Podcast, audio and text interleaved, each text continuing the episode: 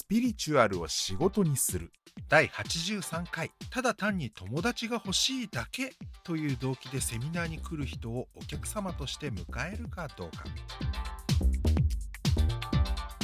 ここしばらくゲストを招いての対談トークが続いておりましたけれどもここら辺でちょっと本筋に戻そうかなと思っております。スピリチュアルを仕事にするをテーマにいろんな tips ヒント集アドバイスになればいいけどなみたいなことをお届けしようかなと思っております。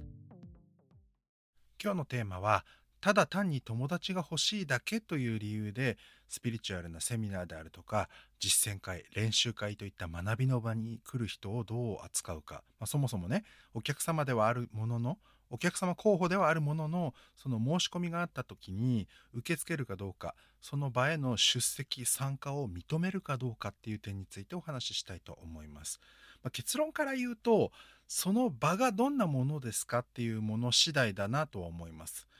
ただ単にその場自体そのイベント自体がスピリチュアルなこと一般の人の間ではねなかなかタブー視されて話せないようなスピリチュアルなことを思う存分語っていいお茶会にしましょうとかなんかそういうとにかくそのスピリチュアルな興味であるとか話題にすることができる人々とのおしゃべり一緒に過ごす時間を楽しみましょう。あるいは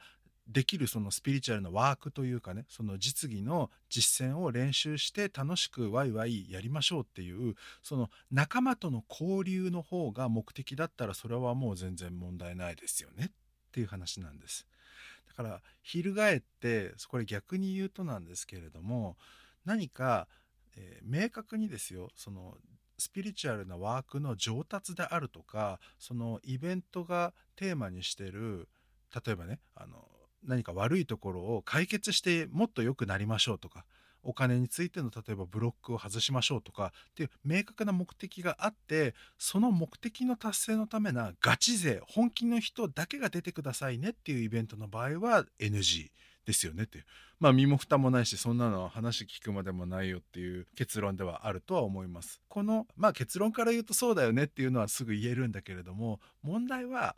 実際に業務を行っていてねそれっぽい事象が起きてきた時にさてこれはどっちだろうかどうすべきだろうかっていうのがグレーゾーン的に定まらないんですね。完全に白です黒ですっていうのがめちゃくちゃはっきりしてる人からの申し込みであるとか自分側がはいここからは白はいここからは黒っていうふうに絶対迷わない判断基準を持っている人であれば全然問題がないんだと思いますただほとんどの場合はグレーゾーンなんですよねそもそも論で言うとこういう悩みというかが発生する原因っていうのは入学試験とかそのまず入り口のところでものすごい高いハードルで人々を選別してるかしてないかっていうところによるのかなって思います。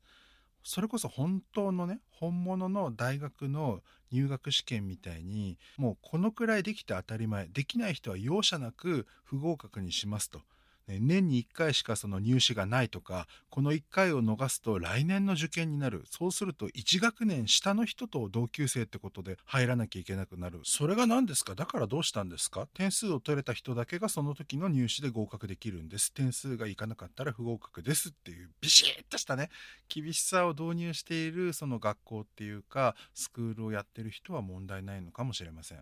ただ言ってるそばからねあの聞いてる方も想像つくかもしれませんけどまあそんなとこまずないですって。まあ、やるのは勝手だけどそれに「よっしゃ!」って言ってこう全力でね勉強して受験しに来てくれる人がねいるほどまずその自分という主催するスクールがねブランド的な価値もうそこまでしてでも入りたいって人々に思ってもらえるかっていうところがすごく問われますよね。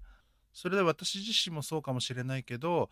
ちょっと興味ありますっていうね申し込み者をある意味ではそのお金を得る上では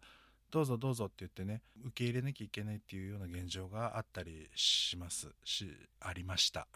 じゃあ対策としてはどうしたらいいかっていうとめちゃくちゃ高いハードルを設けてものすごい本気で実力があるやる気がある人だけが出るようなその入学試験とかイベントへの参加のための入試をするっていうのがあるでしょうね。はいめちゃくちゃ現実的ではございません。これはスピリチュアルだけじゃなくて英会話でもね楽器の演奏とか何でも習い事そうだと思うんですけど超上級者ってめちゃくちゃ少数派じゃないですか。あのあんまりいないんですよね。だからものすごくその上級者向けのねハイレベルな講座とかそれが要求されるイベントそれができるようじゃないと楽しめないこなせない達成できないような課題に取り組むプロジェクトっていうのは計画的に出していかないとダメ。なんかそれだけでなんかそのスクールのね科目を全部揃えてしまうと本当にその上級者だけが来られるところっていうそのブランドがあらかじめ確立してちゃんとそれでも入学者というか出席者が回るようでないとお金っていう意味では破綻するでしょうね。人がね来ないと思います。ほとんどの場合初心者ばっかりしかもやろうと思ってもやる気が出なかったとかいうふざけんなこらっていうレベルのねそのプロからしたらふざけんなっていうところでたやすくこけてしまう人が大多数だと思います。よく2対8の法則、まあ、8対2の法則何でもいいですけれどもそれで言った時にね8割はそのやる気がない下手くそで才能も実力もない初心者だと思った方がいいです。残りの2割の中に中級者とか中上級かろうじて上級の人。で本当の本当の一握りのめちゃんこできる超上級な人。将来のレジェンドになるような一流の素質であるとか実力やる気、まあ、その他もろもろ全てを兼ね備えた人っていうのがいるって思った方がいいんじゃないかなと私は思っています。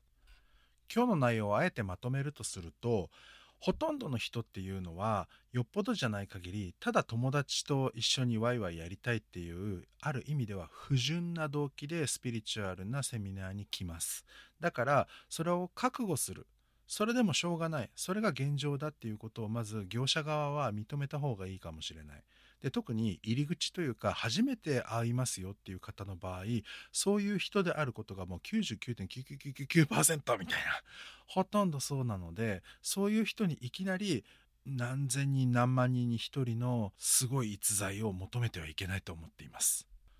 そしてセミナー運営スクール運営っていうことを考えるのであれば大多数の人がそういうプロから見たらふざけんなっていうレベルの実力であるとかやる気のなさだったりするのでその8割の人に満足してもらえるような本当にサービス業としてのセミナーをあらかじめ用意しておく。それでいわばそのお金を回すためのねやむない娯楽部門として割り切っちゃった方がいいかもしれないですよね。それでいわゆる上級者というか少なくとも上達していくだんだんレベルが上がっていくっていうようなことを生徒と一緒に実現したい場合は実際にある既存のスクールしかもスピリチュアルとは限らなくて例えば格闘技なんかでもいいですし楽器の演奏なんかでもいいんですけどあらかじめそういうなんか進級制度が整ってるスクールっていうのをね結構ざっと見るとあります。でその中でジャンルは全然違ってもいいから太極拳とか空手とかなんかその自分がやってることとは直接は関係なくてもなんかカリキュラムとしてまあある意味パクれるんじゃないかって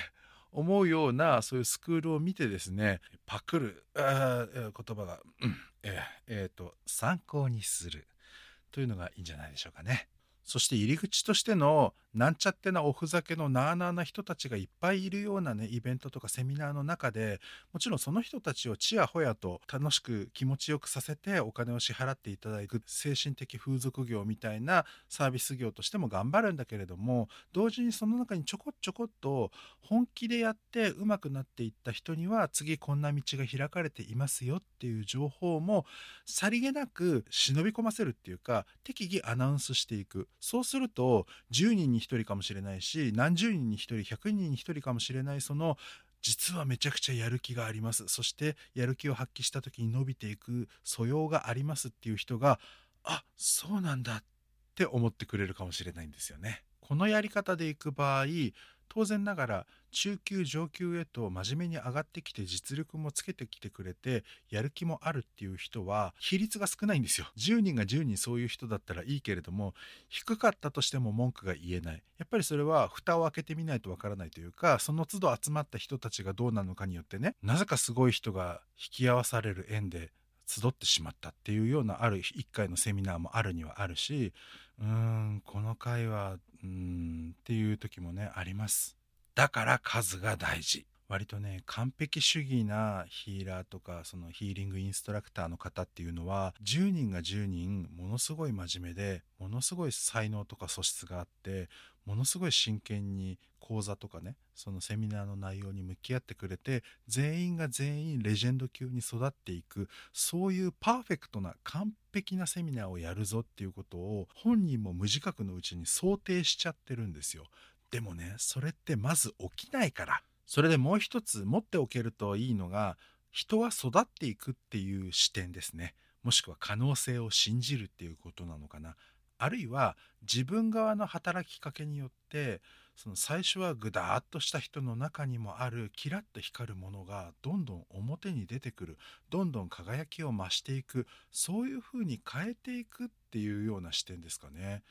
サウンド・オブ・ミュージックっていうあの映画ありますけれども最初ねトラップ一家と言われるあの親子がちょっとまあギスギスしてたりとかちょっと不完全な機能不全な状態にいるわけですよね。そこにマリア先生っていう人がやってきて徐々にトラップ一家のそれぞれの心を開いていく理解される。でやがては愛されて新しいまあ結婚した奥さんとしてあるいは母親として愛情を築いていくみたいな流れがありますよね。あれです。ある意味インストラクターと名乗るからにはやっぱりインストラクションができなきゃいけない。ましてティーチャーと名乗るならばちゃんとスチューデント生徒としての参加者を導いて教育していくことが求められるわけですよね。最初から何もかも仕上がった人がいるんだったらそもそも学校に来ません。セミナーに来ません。何かをできるようになりましょう。何かを習得しましょうっていうようなその目標とか達成があるセミナーイベントに来る人っていうのはまだ達成できてないから来るんですよ。すでに達成している人たちっていうのは来ないんですね当たり前の話なんですけど